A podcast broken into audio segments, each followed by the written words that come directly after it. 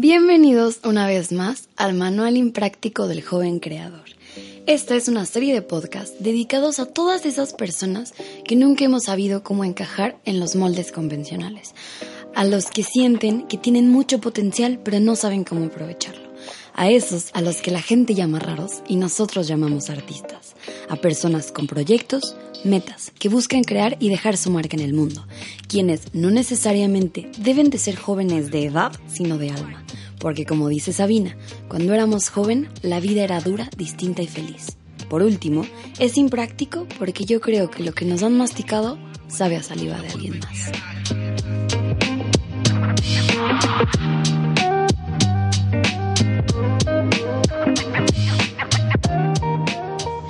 Bienvenidos a un episodio más. No tienen idea del gusto que me da tenerlos aquí conmigo y el gusto que me da poder presentarles a un invitado muy especial. Es un reciente pero muy buen amigo. Les voy a dar una pequeña introducción con las cosas que él me dijo acerca de su personalidad.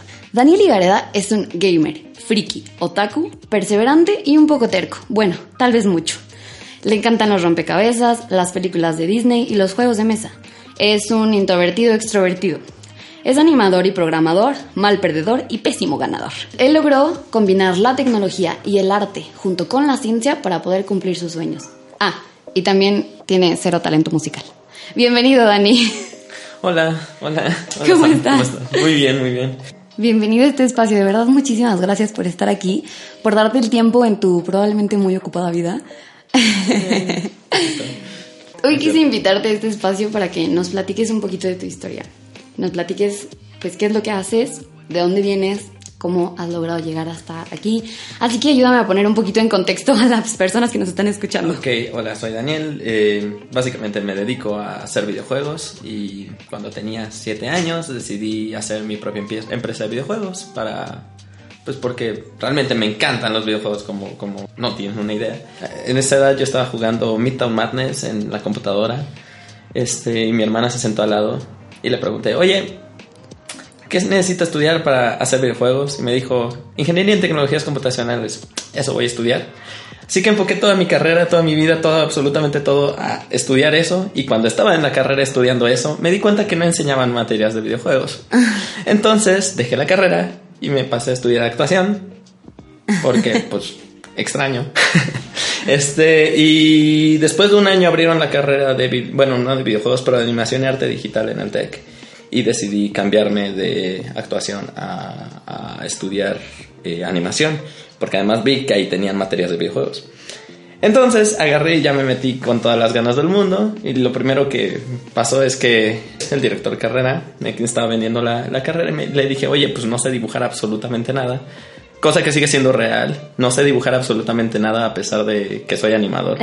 este me dijo, le, dije, oye, ¿y necesito saber dibujar? Me dijo, no, tú no te preocupes, acá te enseñamos. Híjole. ¿Te digo algo, Dani? Eh. Yo estudié la misma carrera que tú. ¿Es en serio? O sea, no la terminé. Me salí por la misma razón que tú. O sea, desistí porque me di cuenta que no sé dibujar. Y cuando entré, les dije lo mismo. Les dije, es que a mí me encantan las películas y yo quiero poder hacer películas de animación. Es lo que más me gusta en el mundo. Pero no tengo el más mínimo talento para dibujar, soy un, o sea, soy un sofá. y me dijeron, no, no te preocupes, o sea, no es lo único aquí, más adelante te vas a enfocar, y es puro dibujar. Sí, efectivamente. Mi carrera fue puro dibujar. A partir de ¿Qué fue? O sea, todos los. A partir del segundo. No, el primer semestre empecé dibujando con todo. Sí, porque el primer semestre te dan dibujo uno. E intro a la carrera y las dos me pidieron dibujar. Y yo así de. Mm". ¿Y no tenías geometría descriptiva también? No, no, no tuve eso. Pero tuve diseño gráfico, cosa que también me pedía dibujar y la verdad no. No, no era muy bueno. Conforme pasaron los semestres, empezaron a entrar a las carreras de 3D y como eso de bueno, yo, yo llevaba varias materias porque me revalidaron materias de ingeniería, entonces llegué a estar en cuarto, quinto, sexto, séptimo, octavo semestre. Este, y cuando llevaba, llegué a, a, cuarto, quinto, sexto, séptimo, octavo semestre, entonces me, me metieron en la carrera de videojuegos, digo, la materia de videojuegos, y empecé y me di cuenta que, que, eso era. Que sí, que eso era y que estaba en el lugar correcto, a pesar de las materias de dibujo. De hecho, todas mis calificaciones son muy buenas, excepto las de dibujo. Pero bueno, ¿No te costó mucho? Digo, a mí, yo creo que lo que más me frustró de esa carrera es que yo estaba acostumbrada a ser muy buena. ¿sabes? Muy buena en lo que hacía. Que no me tenía que realmente esforzar para ser buena estudiante. No manches, me metí a esa carrera y para empezar el TEC es muy difícil, es muy demandante.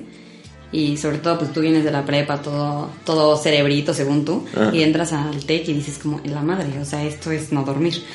Y luego, o sea, a mí me costaba tanto trabajo, tanto todas las materias de dibujar, y yo me esforzaba, te lo juro que practicaba horas y me desvelaba y todo, y llegaba y mis amigos lo hacían así cinco minutos antes de la clase, y, les quedaba increíble, y era como, maldita sea, malditos.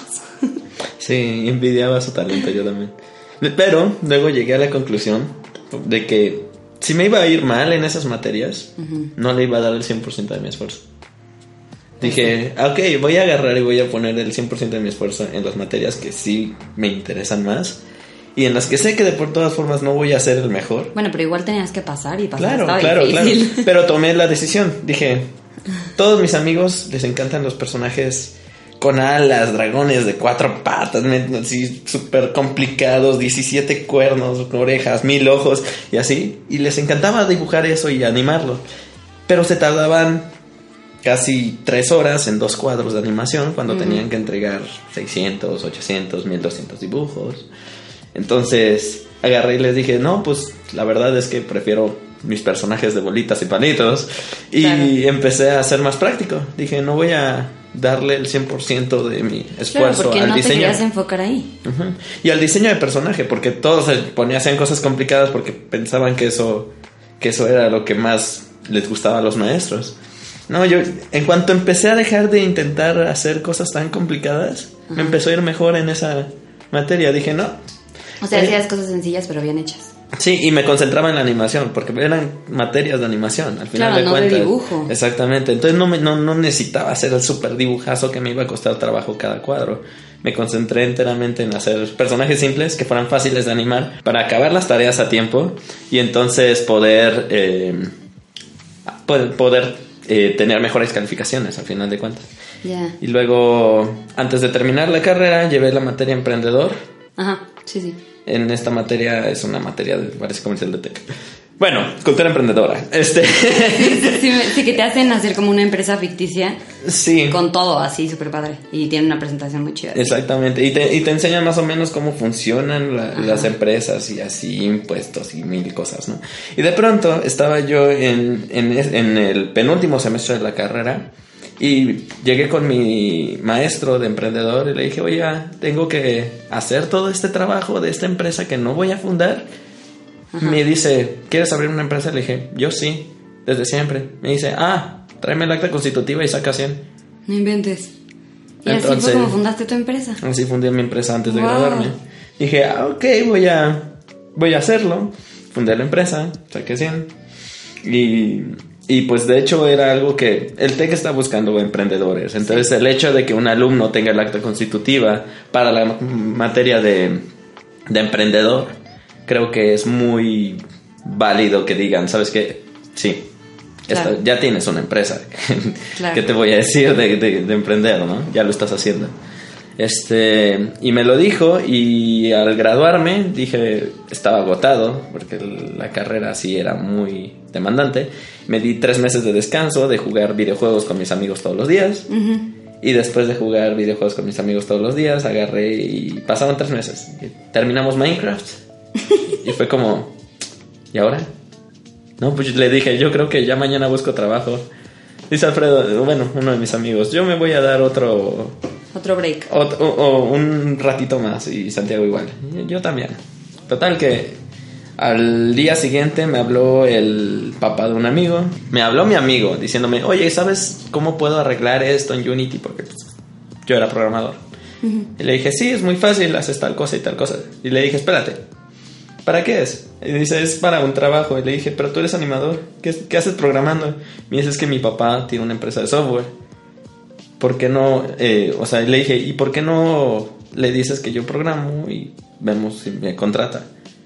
Ajá. Y me contrató. Trabajé ahí tres meses. Después de tres meses de estar ahí, agarré y, pagamos, de hecho, a una empresa a externa a nosotros para que hiciera nuestro videojuego, nuestro primer videojuego. Y estaba mm, haciéndolo y haciéndolo y haciéndolo. Según esto, iban a tardarse tres meses en hacer un prototipo. Después de tres meses no habían terminado el, el menú principal No del juego.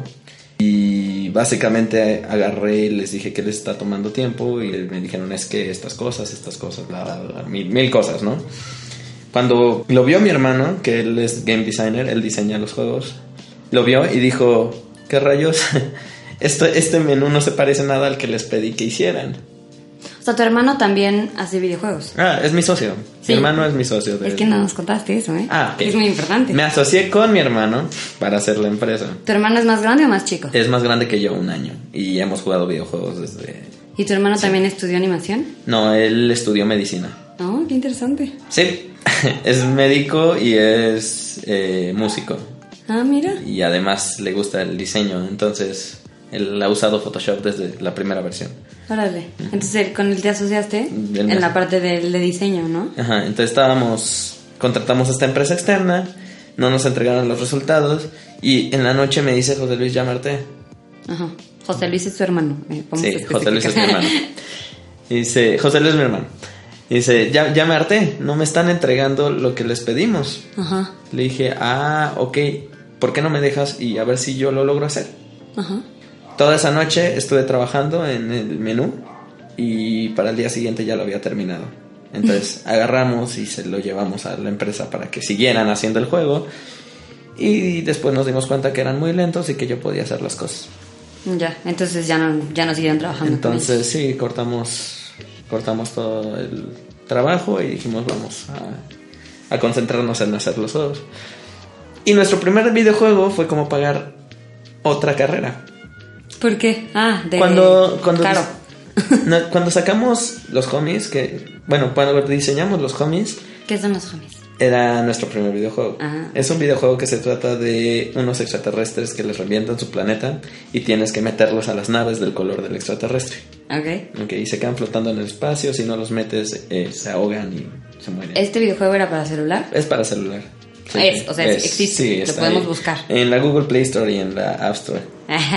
no, es, no es comercial. No es comercial. Entonces, eh, hicimos este juego y fue muy difícil porque cuando diseñamos este juego, eh, lo empezamos a diseñar en la época de Angry Birds y de Control Rogue, donde eran un quitazo. Entonces, todo el modelo de negocio del juego estaba igual que el modelo de negocio de Angry Birds y de Control de Rogue y así. El problema es que los modelos de negocio van cambiando conforme avanza la, el tiempo. Sobre todo es- en ese tipo de cosas. O sea, los juegos de celular cambian a cada rato. Sí. De hecho, ahorita lo que, lo que pasó después de eso fue que sacamos el juego como un juego premium y nadie lo compraba. Ya. Porque nadie actualmente quiere pagar por juegos, son gratis. No, pues no, porque pues, Angry Birds era gratis y Cut the Rope era gratis. Pues, en- en- Flip Bird, ¿cómo se llama? Que también se Ah, Flappy Bird. Flappy Bird. Sí. sí, o sea, ya había cambiado mucho el modelo de negocio y básicamente lo que pasó era que ya, ya no podíamos sacar un juego de paga porque entonces ya nadie lo bajaba. Mientras estábamos desarrollando Homie, sacamos otro juego que nos... eh, básicamente hicimos una sociedad con Jordi, Jordi Rosado, con él y él presentó eh, este juego en, en sus programas de televisión. Órale. Era un juego premium también. Ya, o sea, les hizo un poquito de publicidad. Nos, no, nos hizo bastante publicidad. Ya. Obviamente lo hizo por un porcentaje de las ganancias, lo que sea. Hicimos un trato. Sí, claro. Él empezó a hacerlo y se volvió muy popular y la gente lo pedía en el programa de Jordi y empezaron a bajarlo en, en, en México y de repente... Este juego era de paga. Este juego de paga se, se llama Adivínate. Otra vez no es comercial, pero se llama Adivínate de Neverending Games. Pero bueno, este. ah, este juego era de, de- de paga y lo empezó a bajar mucha, mucha, mucha gente. Y de pronto me llegó un correo de Google. Y yo agarro, lo veo y digo. ¿Será Google que me va a estar buscando a mí? No, así que te- hice mal, ¿no? no, no, sí, que te invitamos a las oficinas, ven, ven a platicar con nosotros. Y yo así, Nah. le, le digo a mi hermano, oye José Luis, ¿tú crees que sí? Total que ya me vi el correo y sí, efectivamente era de Google, Google, Google. Dije, ah, pues voy a confiar. Y fuimos a las oficinas y conocimos al editor de esa época de, de las apps, de la, de la Google Play Store. ¿Esto en qué año fue? Hace mm, cuatro años. Ok, cuatro años, para ponernos en contexto. Sí, sí, aproximadamente cuatro años. Total que él empezó a... Nos dijo, sí, qué juegos tienen tal, tal, tal, y estamos en desarrollo de este. Y dijo, ah, qué padre, están muy padres sus juegos. Y, y, y, y- o sea, ¿y cómo lo hicieron para Adivínate? Porque no lo sabían. Total que le contamos la historia con Adivínate. Y dijo, ah, esa es una buena estrategia que no, que no había visto. Y al parecer les está yendo bien. O sea, de entrada nos hizo notarlos. Y le dijimos sí, y fíjate que tenemos este otro juego. Total que nos empezaron a dar un chorro de feedback para mejorar homies. Ajá. Aplicamos todo ese conocimiento, lo hicimos gratis, empezamos a hacer un chorro de cosas que realmente cuando una empresa tan grande como Google que se dedica a aplicaciones móviles te empieza a dar un consejo, No, pues lo escuchas. claro, O sea, no puedes, no puedes no escuchar los consejos de papi Google. Este, total que empiezas a escucharlos, empiezas a hacerles caso y de pronto te ponen a todo su equipo para ayudarte a tener más ventas porque obviamente si tú, eh, tú como empresa eh, ganas di- mucho dinero, Google también gana mucho Claro. dinero. Entonces a ellos les conviene generar empresas exitosas. Entonces te ponían a todo el equipo, eh, todos los de ads, todos los de anuncios lo- lo- nos lo pusieron y nos dijeron, ¿sabes qué? Pues agreguen tal cosa y aquí podrían meterle otro comercial y acá tal cosa, bla, bla, bla. Y empezamos a llenar de comerciales homies. Total que homies no funcionó. a pesar de todo esto, homies no funcionó. Pero pero ¿cómo que no funcionó? O sea, ¿qué, qué fue lo que terminó que no funcionó? Eh, el tiempo que tardamos en hacerlo y el costo que fue Ah, ya, o sea, realmente no. contra las ganancias. Ya, entendí. No funcionó, pero funcionó como universidad. Claro, porque aprendieron un chorro, ¿no? Sí, fuera de que ya había estudiado la universidad y que ya, había, ya me había especializado en videojuegos, la parte más complicada de, de, de, de un videojuego, esa no te la enseñan en ningún lado. Resulta que tienes que estrellarte contra la pared hasta aprenderla, al parecer. Y, y así es generalmente. La mayoría de los estudios sacan juegos, sacan juegos, sacan juegos. Y, no ganan un peso. Y no ganan un peso, exactamente. Hasta que de pronto conocen a alguien y les empiezan a ayudar. Ajá. Este, total, que empezamos a sacar juegos rápidos. Hicimos un juego en una semana que se llama Hey That's My Cheese. Lo acabamos en una semana como empresa, era un reto de la empresa y lo sacamos. ¿Seguían siendo solamente tu hermano y tú? No, aquí para este momento ya teníamos a dos programadores y un, Ok. y un animador.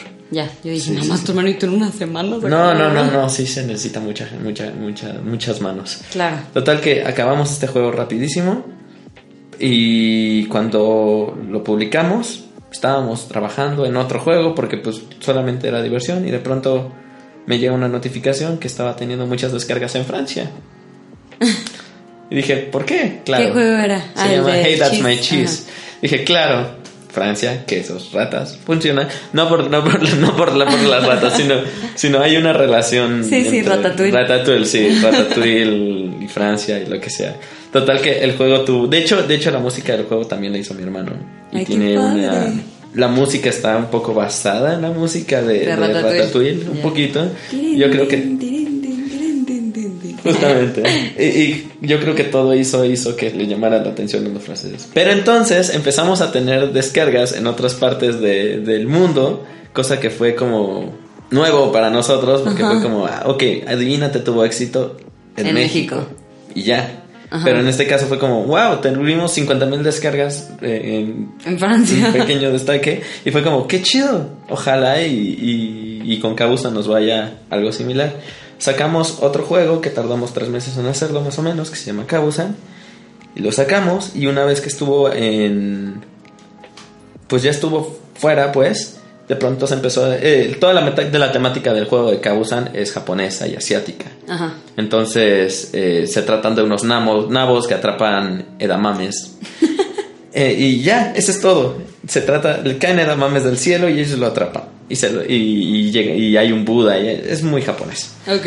El punto es que de pronto estábamos ahí con este juego eh, y empezamos a recibir un destaque en Japón. Y dije, ah, ok, ya imaginamos más o menos ¿Cómo funciona? cómo funcionan que se consigue un destaque fácil Ajá. en otros países. Haces de- eh, juegos con temáticas de ese país y En algún momento importante, tú lo van a destacar. Qué loco. Ajá. Y nos empezamos a dar cuenta de, de esas cosas. Es como si un gringo hacía un juego de un- unos tacos atrapando carne, no sé. Exactamente, y tendría un destaque en Latinoamérica. En serio. Entonces, son cuestiones de que, que se fueron dando poquito a poquito y para este momento nos contactaron ahora los, de, los editores de Apple. Ajá. Y, y entonces ya teníamos a los editores de Apple, a los editores de Google y les empezamos a pedir destaques para nuestros juegos. Entonces empezamos a, a- a multiplicar nuestras descargas. ¿Les pueden pedir destaques? O sea, Sí. ¿Cómo funciona eso? Normalmente para pedir un destaque tienes que, en Google tienes que llenar una forma y mandársela a la persona encargada de, Ya, de o sea, ellos. como una solicitud. Eh, sí, como una solicitud. Y para Apple es un poco más sencillo porque la editora de Apple es amiga. bueno, ya no es la editora, pero Pero era. es, era la editora, pero nos contactó con el otro editor. El punto Ah. es que, que Y no necesitas pagar para que te den un destaque. no, los Solo destaques son gratuitos. Te los dan porque te lo ganas. O sea, Sí, es tu o sea, mérito. si tu juego, tu juego tiene que cumplir varias cosas para tener un destaque. Tiene que tener una calificación mayor a 4 punto, no, a 4 estrellas, mayor a 4 estrellas. Tiene que tener un porcentaje de errores menor al 1.2%. Ya. Eh, y qué más.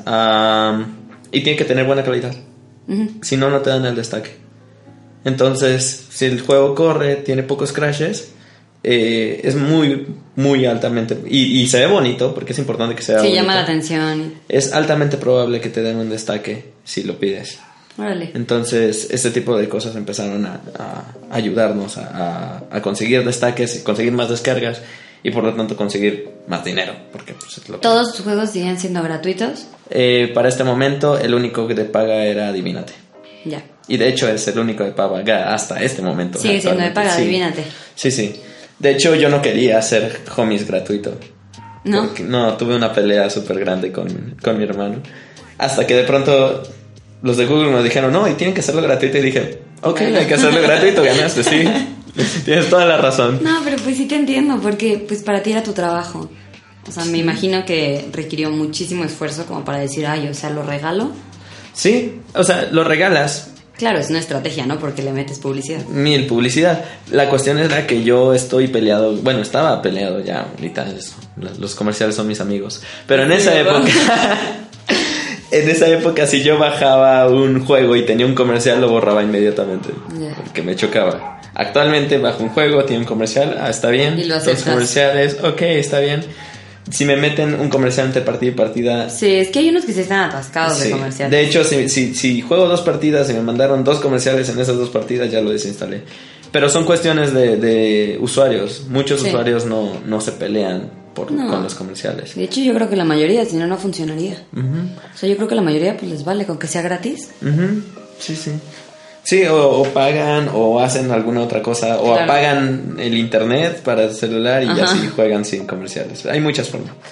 Total que, que ya teníamos los editores, empezamos a tener más descargas y de pronto mi hermana nos, nos dio una idea de un juego, empezamos a trabajar en esta idea de este juego por mucho tiempo.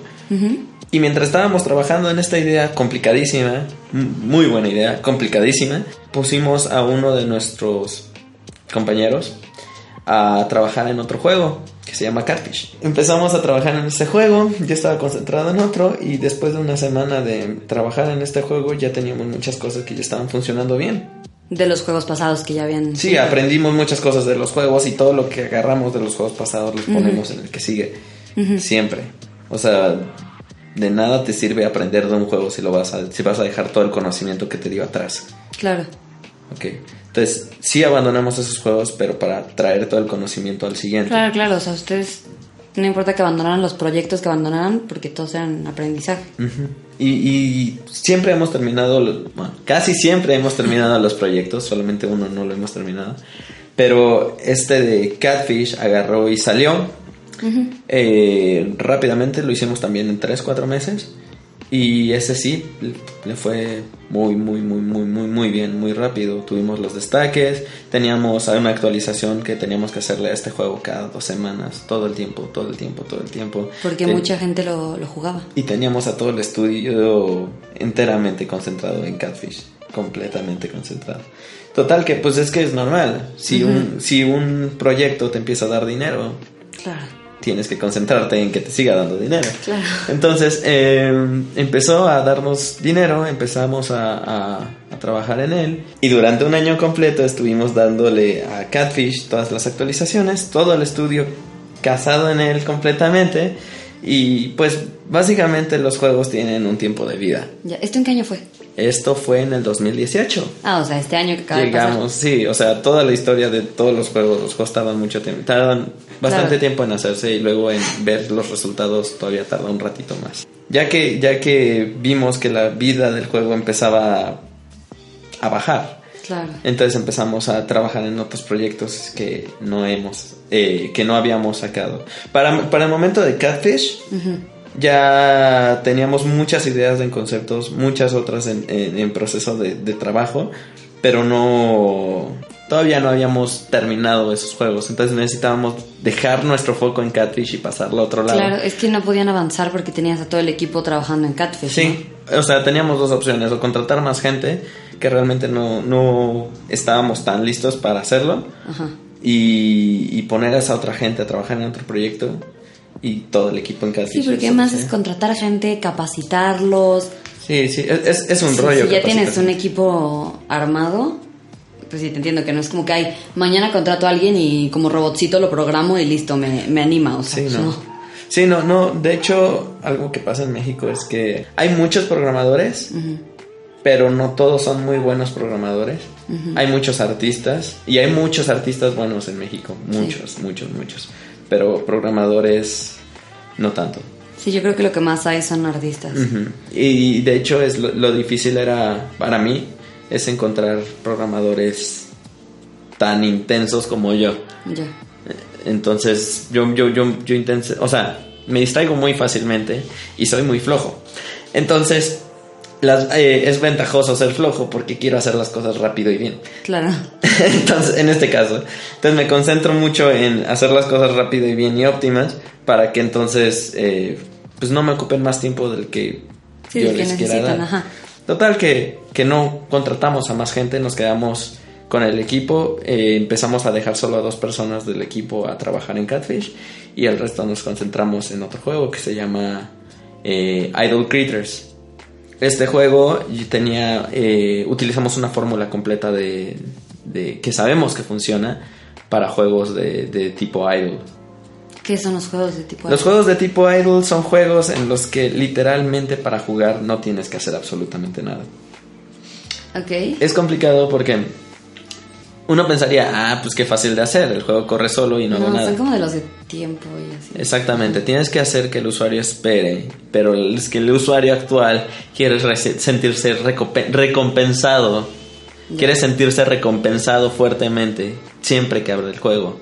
Entonces, cada vez que cierras, cada vez que abres el juego, tienes que bañarlo con moneditas o algo que los haga sentir que, que esto es bueno, que le está gustando. O sea, no, no, no tanto quieren jugar, Sí, quieren ganar cosas. qui- quieren que les diga, eres chido. Ok. Literalmente, por eso, por eso Candy Crush le va tan bien, porque excellent, delicious, awesome, ya sabes, estas palabras empoderadoras que a todos los usuarios les encanta, te Ajá. las están repitiendo todo el tiempo en Candy Crush, todo el tiempo, aunque pierdas, awesome. O sea, Es como- están usando la autoestima de sus jugadores. Exactamente. A su favor. Exactamente. Es parte, es parte de la estrategia de, de, de actual de, para hacer dinero con estos juegos. Guau. O sea, les, les- los bañas con, con monedas, dinero, oro, los hace sentir ricos, los hace Ajá. sentir importantes, los hace sentir que, por ejemplo, son presidentes del mundo o que su nave es muy poderosa y destruye absolutamente todo, lo que sea, Wow. pero eso lo tienes que hacer sentir. Y ellos se tienen que sentir bien con eso. Ese es, ese es el objetivo de estos juegos, no jugar. Ya. Entonces el usuario puede pasar horas tocando la pantalla, que es una acción que ni siquiera te toma tiempo, no tienes que hacer absolutamente Sí, que no nada. Pero el juego te está diciendo, eres padre, eres chido, todo lo haces bien, no manches. no, qué padre soy, y pica solo en la pantalla. Estos son los juegos idle. Wow. Entonces, muchos usuarios actualmente lo que quieren es eso. Sí, claro, no saben qué es lo que quieren, pero son los juegos que les gustan. Sí, o sea, les gusta, les gusta que les digan son chidos. Ni, ni siquiera saben por qué les gusta el juego. Dicen, este juego es como de autistas, pero está padre. Es de autistas. Sí, no, o sea, es, es un decir. No, pero sí, sí, típico que dicen como, ay, este juego es una tontería, pero no sé por qué soy tan adicto. Exactamente, no, no sé por qué, y ahí están picándole. La cuestión es que los engancha es realmente este sentimiento que los completa diciéndoles, ah, eres padre. Todo tú es chido, todo tú puedes, puedes comprar el mundo. Y entonces cuando tienes un juego que se trata de acumular dinero y tener venta millones o mil letras A, A, B, B, dinero, ya no importa tanto el dinero. Tienes tanto dinero que realmente da igual. Pero los usuarios les gusta sentirse millonarios. Entonces, al darse cuenta de eso, pues hacemos juegos que les generan ese sentimiento a los usuarios. Wow. Esos son los juegos Idle. ¿Y ese es el próximo juego que ustedes van a sacar? Ya lo sacamos, de hecho. Ah, Idle ok. Critters es, está ahorita publicado en la App Store y en la Google Play Store está en beta, en Early Access, porque todavía estábamos eh, corrigiendo unos cuantos bugs que tiene para entonces publicarlo y darle un destaque. Guau, qué padre. Sí, sí. Eh, sale- Claro, ustedes ya, ya ubican el modelo de los destaques, ¿no? Ya, ya saben cómo Sí, hacerlo sí. desde el principio. Por un lado, y por otro, eh, Google el mes pasado, el mes pasado, nos invitó a Brasil Wow. a tomar un curso para, es una aceleradora de, de empresas de Ajá. Latinoamérica, se llama eh, IGALATAM, hashtag IGALATAM. ¿cierto? ok. Este, eh, esta aceleradora de empresas lo que hace es que agarra a pocos estudios selectos de, de toda Latinoamérica. Eh, en este caso fueron... fui- fuimos nada más nosotros de México, pero fueron así de varios... De varios ah, no, fuimos dos, dos de México. Este, ¿Y son empresas de lo que sea? de, de videojuegos. Ah, ok. O sea, era, era, concentrado a videojuegos. Y. Galatame 2019, 10 2019 fue concentrado a videojuegos completamente. Y llegaron, o sea, conocemos un chorro de personas talentosísimos de Argentina, Chile, este. Pues realmente en muchas partes del mundo, de, de Latinoamérica, pero estuvo padrísimo. Y ahí es un, un curso intensivo donde Google te dice cómo hacer dinero. Básicamente. Entonces, eh, si algún día tienen la oportunidad, cualquiera de, de- de los que están escuchando el programa, de ir, vayan, no lo duden. ¿Pero te tienen que invitar o tú puedes ir? Es por invitación. Ah. Es una especie de concurso. Ya. Tú, lo- ellos lo publican y tú Ah, metes tus cosas para, para participar. Este, nosotros intentamos ir al de al de Singapur. Ajá. Eligieron otros dos estudios. Eran, bueno, dos amigos muy queridos. No, mira. Se los llevaron a, a Singapur al mismo programa y cuando regresaron, como nosotros ya habíamos participado, a nosotros nos dijeron, Latam, vayan. O sea, ya, ya está abierto para ustedes y van a entrar. Órale, o sea, les dieron chance de entrar Nos dieron al sí, entrada directa. Órale. Sí, fue, fue, fue un rollito, pero estuvo padre. Y Google paga todo, paga el viaje, paga vuelos, paga hotel, paga absolutamente todo. Y, ¿Y van nada más tú y tu hermano o todo? Fuimos, no, solo dos personas. Pero fuimos eh, a las oficinas de Google en Brasil. Están Wow. padrísimas. Están padricísimas. Y las personas que invitan a que te den pláticas son como el, el de marketing de Farmville. Y el. o sea, personas muy, muy poderosas. Eh, no sé si han visto comerciales de Cody Cross. Bueno, claro. también. El, el Me encanta Cody mismo Cross. caso de Cody Cross. Y así, de muchos jueguitos de, de Latinoamérica, porque Cody Cross es latinoamericano. Sí, yo me hice súper adicta a Cody Cross en Es- su momento. Ok, pues sí, básicamente a toda esta gente que son, ya saben cómo funciona esto, los llevan y te dan feedback de tus juegos, cómo mejorar, Wow. puedes hacer esto, esto, esto. ¿Qué está pasando con el usuario? ¿Por qué no están sintiendo ese, ese, ese, esa sensación rica que, que buscamos generarle? ¿Cómo se logra ocasionarles esto? Sí, como volverlos adictos. Exactamente. ¿Cómo hacer que tu juego pase de una retención, Ajá. o sea, de, de día 1 a día 2 de 30% a 60, 70%? Wow. Que los usuarios aguanten en tu juego más días y se vuelvan adictos. Que puedas, puedas aguantar 3 años con un juego, con un mismo usuario. Ay, no se muera. Ajá, exactamente. O sea, que los usuarios se amen el juego. Wow. Y básicamente tener esas personas ahí contigo enseñándote todo eso es priceless. Claro. O sea- Oye, ¿y tú eras como la edad promedio de la gente que estaba allá? Am, ¿O eras joven o, o no? ¿O había gente mucho más joven que tú? había gente más joven que yo, ¿Sí? Pero sí, más o menos era la edad promedio. Todos somos jóvenes creadores. Pero sí, era padrísimo. De hecho, fueron unos chavos increíbles de un que, que tienen un juego que se llama Juanito Arcade. Ellos son gente divertidísima, padrísimo. Y yo jugué su juego hace dos años, un año, y me volví adicto y me encantó. Wow. Y, y ahora me tocó conocerlos y dije, no manches, son, son chidísimos. Ojalá les esté yendo bien con todos sus juegos. Y sí, parece que sí. Qué padre. sí, sí. Fue- es muy padre cuando conoces a la gente que admiras. Wow. ¿Y tú te esperabas esto cuando empezaste? Cuando Mm-mm. hiciste tu acta constitutiva. en No, no, no, no, mi hijo. El primer juego, el juego que estaba haciendo para mi materia de emprendedor era un juego un mapache, que era un runner nada más. O sea, lo podíamos hacer en tres segundos. Y era todo. Era todo lo que, lo que. Cuando hice el acta constitutiva dije, ah, quiero hacer una empresa de videojuegos y de cortos animados. Básicamente, eso Ajá. quería. Y ahorita es como videojuegos, videojuegos, videojuegos. Me encanta, me encanta, me fascina. Claro. Estoy abierto todavía a hacer cortos animados, pero, pero todavía estamos juntando más capital para Mm. hacer películas y cortos. ¿eh? Entonces ahí vamos avanzando poco a poco. Eh, ha sido un camino muy largo y muy difícil. Ya mi hermano se estaba rindiendo de ya con Catfish. ¿En serio? Dice, si este no pegaba, si este no pega, pues ya, ya me dedico a hacer otra cosa. ¿Y tu hermano y tú se estaban dedicando únicamente a los videojuegos? Sí, sí, sí, no, no, o sea, teníamos un inversionista. Ya. O sea, cuando las personas eh, piensan en un inversionista, generalmente dicen, no, un- una persona súper colmilluda de saco y corbata que tiene 16 empresas. No. No, generalmente los inversionistas terminan siendo gente de tu familia. Sí, claro. Entonces, eh, o amigos, o compañeros, o maestros, o alguno de esos que ven tu talento y están dispuestos a darte dinero para que puedas desarrollarlo. Sí, que te quieren, o sea, no es solamente que creen en tu proyecto, sino que te quieren porque no saben si se les va a regresar su dinero. Exactamente. Y, y lo difícil de, de- lo que la gente considera difícil de conseguir un inversionista es eh, conocer a la gente correcta. Muchas veces ya conoces a la gente correcta, solo no te atreves a, a hablar con ellos. Entonces es, es, es difícil eh, como quitarte tu, tu orgullo y decir, oye, pues quiero hacer mi ayuda. empresa, necesito dinero, porfa, Claro. manténme un año. es difícil, es difícil, Sí, pero, pero muchas personas tienen papás o amigos o lo que sea que te dicen, ok, va. Ajá. Y nosotros tuvimos algo así.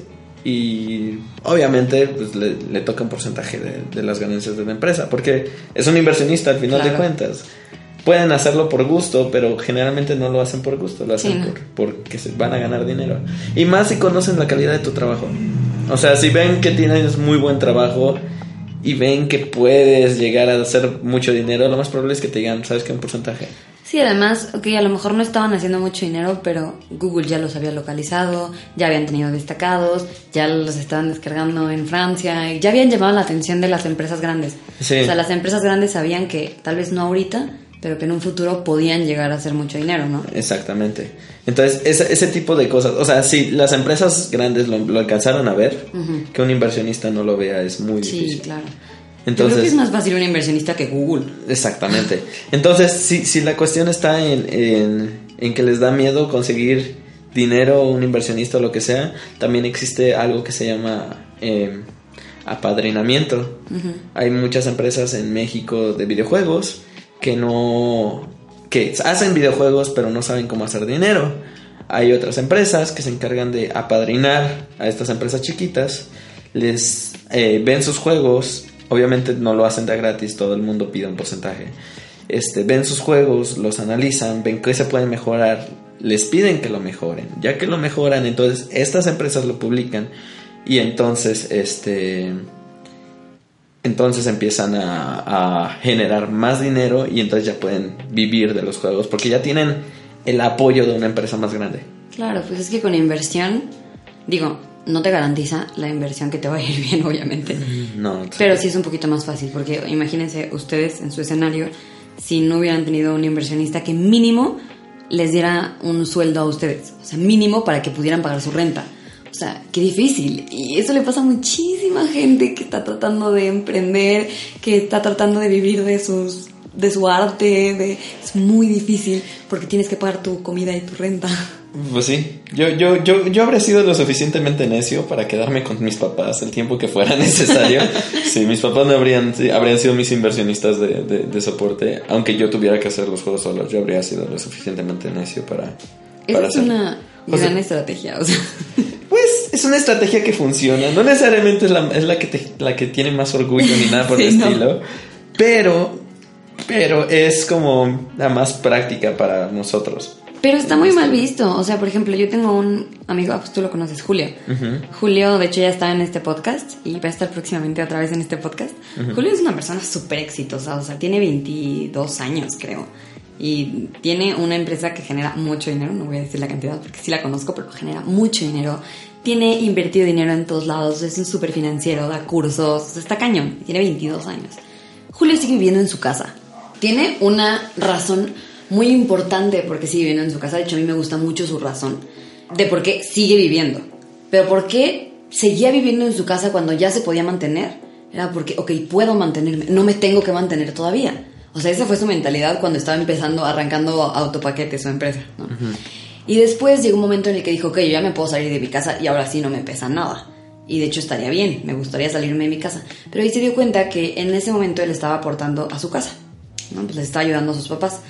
Y se dio cuenta que no podía hacer las dos cosas. Era como, o me mantengo yo o sigo aportando a mi casa. Y él dijo, no me voy a salir de mi casa hasta que pueda hacer las dos cosas. Aportar a mi casa y aportar bien, o sea, aportar como si yo viviera ahí y fuera un proveedor de mi casa. Y también mantenerme yo a un buen nivel de vida. O sea, tampoco se trata de salirme a mal comer y mal vivir cuando pues estaba súper a gusto, ¿no? Entonces a mí se me hizo muy inteligente y la verdad es que está muy mal visto. O sea, no, no, no le estoy recomendando que se queden en casa de sus papás de mantenidos pero que hay veces en las que como que nuestro orgullo nos juega ahí un papel, ¿sabes? De, de autosabotaje que nos dice como, no, tú tienes que salir y hacer tus cosas en tu camino, salir y despegarte de tus papás, y tus papás te dicen, no, no, o sea, puedes quedarte aquí y, hacer eso. No te estoy diciendo que tienes que meterte a trabajar. O sea, muchos papás sí los apoyan como pueden. O sea, es como, no, a lo mejor no te puedo mantener si te vas a vivir fuera, pero sí te puedo ayudar con cama y comida, ¿no? Muchas veces decimos, no, no, yo, yo puedo solo, yo puedo solo. Y termina siendo contraproducente porque te gastas lo que vas ganando en eso y a veces es un poquito más difícil salir, ya sabes, del quedas ciclo en un vicioso. Ciclo, quedas en un ciclo infinito donde es muy difícil, sí. Este, bueno, los que quieran emprender, voy a dar un consejito rápido. Los que quieran emprender, pidan ayuda a sus papás.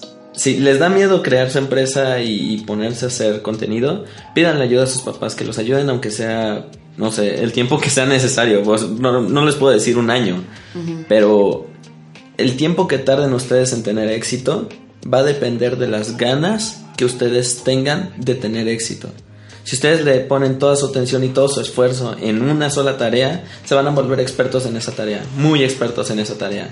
Entonces, concéntrense que si los mantienen un año, Estudien esa tarea que tanto quieren hacer y que les encanta todos los días. cosas en ese año, o sea, tropiécense en ese año, yo creo, ¿no? Que es como, mira, vas a pasar por un montón de tropezones antes de encontrar tu catfish, ¿sabes? Vas a pasar por un montón de proyectos que a lo mejor no era por ahí, pero estás aprendiendo un chorro. Tropiézate cuando te están dando el apoyo, o sea, no cuando estés solo. Que muchas veces es como, ay, uso este año para estudiar y estudiar, estudiar, estudiar, y empiezo cuando ya me soltaron. Y otra cosa, sean necios. ser necio es un defecto para mucha gente. En el caso de un emprendedor tiene que ser necio. Es muy, muy, muy difícil eh, emprender una empresa sin errores y que te vaya bien a la primera. O sea, lo siento, pero va a tomar, como tú dices, tropiezos y tropiezos y tropiezos. A veces vas a tener que hacer cuatro o cinco juegos, 30 juegos antes de que te vaya bien con uno. Pero de verdad, lo que se siente al tener éxito con algo que te encanta hacer no tiene precio. Es una sensación increíble y se los deseo a todos. La perseverancia es muy, muy importante. Es muy, muy importante. Muy difícil. Como tú dices, ustedes estuvieron a punto, bueno, tu hermano, ¿no? sí, no, no. no, no, tú eres muy necio. sí, sí, sí, yo no. Qué bueno que tú eres muy necio. Sí, tu hermano llegó un momento en el que dijo, oye, no es por aquí. O sea, ¿sabes qué? No está funcionando. Imagínate qué hubiera pasado si tu hermano hubiera dicho, no es por aquí. No, lo intentamos demasiado hay que cambiar la dirección, que también es válido, ¿sabes? Decir, ¿sabes qué? Tenemos demasiado tiempo chocando contra la pared, pues vamos a otro lado donde no veamos la pared, ¿no? A ver si ya por ahí sí es. También, también eso que dices, o sea, sí es cierto. Hay que cambiar. No siempre es el camino el que ustedes piensan, no siempre es el camino a- al éxito. Muchas veces tienen que rodearlo para llegar a él. No significa que cambien todos sus objetivos, o sea, Claro. si su objetivo es hacer videojuegos, hagan videojuegos.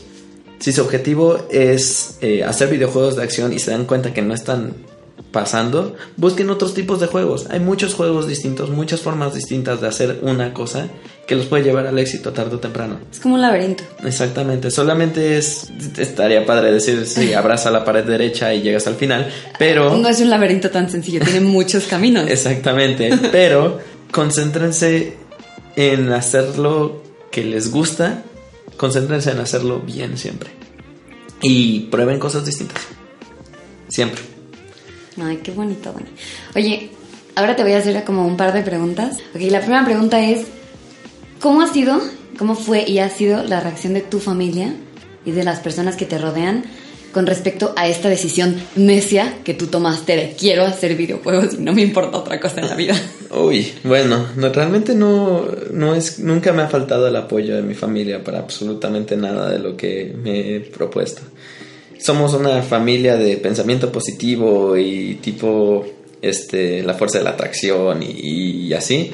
Entonces todo lo que queramos nosotros hacer, mis papás van a decir, va, va, va, va, porque sé que van a tener éxito. Porque básicamente ellos hacen algo que se llama mente maestra que es poner todos los cerebros de toda la familia en un mismo objetivo y pedir porque ese objetivo se cumpla y lo damos por hecho, ese objetivo se cumplió. Claro. Es una cuestión muy muy rara como de energía, lo que sea, pero ese es el tipo de familia en el que crecí y eso hacemos. O sea, si todos si todos sabemos que a José Luis o a mí o a mis hermanos o a mis hermanas nos va a ir bien, si Les todos lo sabemos, no una cosa es creerlo, pero sabemos que les va a ir bien, realmente nos quita dos cosas. Nos quita la preocupación de tener que, que, que intentar ayudar a alguien, uno, y dos, nos eh, empodera. Todos confían en nosotros Claro. y todos confiamos el uno en el otro. ¿Y nunca sentiste como mucha presión al respecto? Que es como, o sea, yo ya dije que me va a ir bien, ya dije que me voy a dedicar a esto, todo el mundo cree en mí.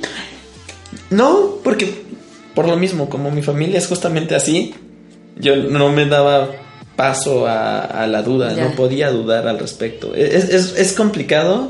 No, sí. es- es- porque es una cuestión ajá. más de, de- de- de que así me criaron. Sí, claro. Es muy difícil si, si, si ya eres como súper pesimista, digamos. O sea, si, si, si naces eh, con una familia que te dice, no, nunca vas a poder hacer eso todos los días, o que es difícil Claro. cumplir tus sueños, a veces es difícil cambiar esa forma de pensar.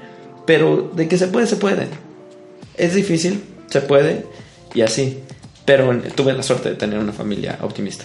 Y además muchas veces, o sea, las personas que te dicen que no hagas eso, lo hacen desde el amor. O sea, muchísimos papás te dicen como, oye, ¿y si mejor le intentas por acá, sabes? O, o sea, yo conozco mucha gente que es como, no, yo no quiero estudiar nada porque yo sé que me quiero dedicar, o sea, yo quiero empezar ya, quiero hacer esto. No, pero también estudia una carrera de backup, ¿no?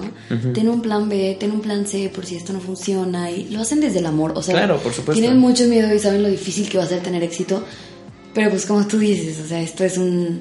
Ellos no te están deseando que te vaya mal, obviamente, no quieren que te vaya mal, pero no les da tanto miedo que te vaya mal que no están seguros de que te va a ir bien. O sea, dudan de que te va a ir bien. Y, y justamente eso es, o sea, si mis papás hubieran dudado de que a mí me fuera a ir bien, ellos de todas formas me habrían apoyado con el dinero, Sí, el tiempo pero- que me hiciera falta para que me fuera bien. Ajá. Porque, pues, si dudas de tus hijos, por ejemplo, no de, no de tus hijos, sino de sus cualidades para generar algo que les dé algo de vida. O de lo que les están permita haciendo. vivir exactamente a partir de lo que están haciendo. Si dudas de eso, siempre puedes apoyarlos de otras formas. Digamos, si crees que no van a tener el dinero para sobrevivir, para pagar la renta, lo que sea, apóyalos un poquito. No digo que les soluciones la vida, pero puedes apoyarlos un poquito de aquí a que les vaya bien. Digo, todo, todo varía, todo depende de las situaciones de las familias, pero eh, en- es un caso en el que podría pasar. No quiero dar ejemplos personales porque no quiero No quiero decir absolutamente nada que se pueda malinterpretar en este podcast ni que pueda ventanear a nadie, pero sí te entiendo perfecto, pero lo que estás diciendo, estoy como, ay, no sé, un poquito en contra de que, o sea, entiendo que hay veces en las que solamente pues les puedes apoyar económicamente porque dices, híjole, o sea, yo siento que por allá no va, pero bueno, pues está bien, mira, toma, ándale. Híjole, yo creo que esto es súper erróneo, es malísimo, porque los hijos se dan cuenta, o sea, nosotros, ¿tú crees que tú como creador vas a decir como, ay, a huevo, no creen en mí y ahorita se lo voy a demostrar, son tus papás. O sea, es súper difícil tener esta mentalidad de, ay, les voy a demostrar, les voy a callar la boca a tus papás. O sea, normalmente lo que más quieres de tus papás es su aprobación. Y, o sea, la verdad es que yo creo que más que el dinero y el apoyo, lo que tú me estás diciendo de que tus papás crean en ti al 100%, no solamente crean, están seguros de que te va a ir bien y te lo repiten a ti mismo, ¿sabes? Es como, no, no, ni dudes, o sea, yo sé que te va a ir bien, te va bien, te va a ir bien, o sea, ya están las cartas, te va a ir bien. Yo creo que ese es el mejor apoyo que les puedes dar. Sí. Sí, o sea, sí. Sí, o sea, los papás deberían de creer enteramente en los hijos, pero es muchas veces depende de, de, de, sus creencias. Sí, claro, pero como digo, o sea, no, no es, ninguna es buena o mala, a veces de verdad es el amor. Sí, sí, sí, siempre es desde el amor, sí, definitivamente. O sea, crean en ti o no crean en ti, siempre va a ser desde el amor. Desde el amor, exacto. Ay, qué bonita, qué bonita pregunta, ¿no? Sí, sí. A ver, te voy a decir la siguiente pregunta, ¿va? Ok. ¿Cuál es el peor consejo que te han dado en la vida? El peor consejo que me han dado en la vida. Ah, ya. me han dicho que siempre siga los mismos pasos. Estaba yo enamoradísimo de una chava. Enamoradísimo. Pero así de que babeaba por ella. Y me, y me, decían, no, o sea, llévale flores. La chava obvio, me rechazó una vez. No, pero llévale flores, síguele insistiendo, síguele insistiendo, síguele insistiendo hacer lo mismo una y otra vez te va a dar el mismo resultado siempre. Siempre. O sea, esta chava nunca me peló porque hice exactamente lo mismo una y otra vez, una y otra vez. Seis veces me batió. Lo único que hace es que te cansas. Pobre chava, qué estrés. o, sea, o sea, la chava. o sea, yo me hubiera estresado mucho si bateas a un güey y te sigue llevando flores. O sea, te sigue haciendo lo mismo, si tienes un buen punto. o, sea, o sea, yo me estaba esforzando, ¿ok? Hacía mi mayor esfuerzo. Pero, ella se lo pierde, ¿eh? No sé, por supuesto. O sea, mira quién perdió. Nada, eh, eh, total que realmente siempre hagas las cosas de formas distintas. Flores no era la forma. Sino porque lo repitieras más veces. Sí, eh no busquen hacerse sus amigos de las chavas, por cierto. Consejo de... sí pueden ser amigos y a partir de eso generar eh, una relación amorosa, pero bueno, cambiemos de tema. ok, y ahora cuál es el mejor consejo que te han dado? Uy, ok. El mejor consejo que me han dado. Estoy esperando una respuesta así como quítale el de a Facebook. a the Facebook. Just Facebook. It's cleaner. That's El mejor consejo que me han dado en mi vida fue um, de mi papá. Me dijo, busca algo que te gusta hacer, vuélvete bueno haciéndolo y una vez que te vuelvas bueno haciéndolo, el dinero va a caer. No hagas una cosa por el dinero, haz lo que más te gusta y el dinero llega solo. Normalmente es así. Y la vida me ha demostrado que sí. Entonces si me concentro en hacer lo que más me gusta, no me va a faltar nada. Si tuvieras que hacer lo que haces ahorita toda tu vida, ¿serías feliz? Claro, por supuesto. claro que sí, muy, muy feliz. Metería también animaciones 3D y producción de, películas 3D, pero yo sería infinitamente feliz si hago videojuegos toda mi vida. Ok, la última pregunta. Ya, estamos llegando al final de este episodio que te Ok, la última pregunta es, si pudieras decirle algo a tu Dani de, no sé, vamos a ponerle 8 años, ¿qué le dirías? Uy, le diría que lo quiero mucho y que él se tiene que querer a sí mismo un rato, mucho rato, y que todo va a estar mucho mejor, mucho, mucho mejor. Eh, que no se rinda, que que sí se puede y va a ser muy feliz, muy, muy feliz. Solo tiene que abrazarse y seguir empujando. Ay, qué bonito. Ay, Dani, pues de verdad muchísimas gracias. ¿Algo que quieras compartirle a la gente como un último consejo? ¿Alguna mm, reflexión que se te haya quedado después de platicar estas cosas? Solamente repetirles, sean muy necios, por favor. De verdad tienen que empujar hasta el fondo, todo el tiempo presionar el pedal hasta que logren pasar la, la barrera, porque muchas veces se ve como una barrera imposible, pero no sabes que ya estás a un golpe de atravesarlo. Claro, porque tú no ves el otro lado. Exactamente, entonces sigan, sigan empujando, sigan cruzando este obstáculo y poco a poco van a lograr avanzar y de pronto se van a dar cuenta que ya están haciendo lo que más les gusta y no les está pesando. Ay, qué padre, Dani. Pues muchísimas felicidades por todo lo que has logrado.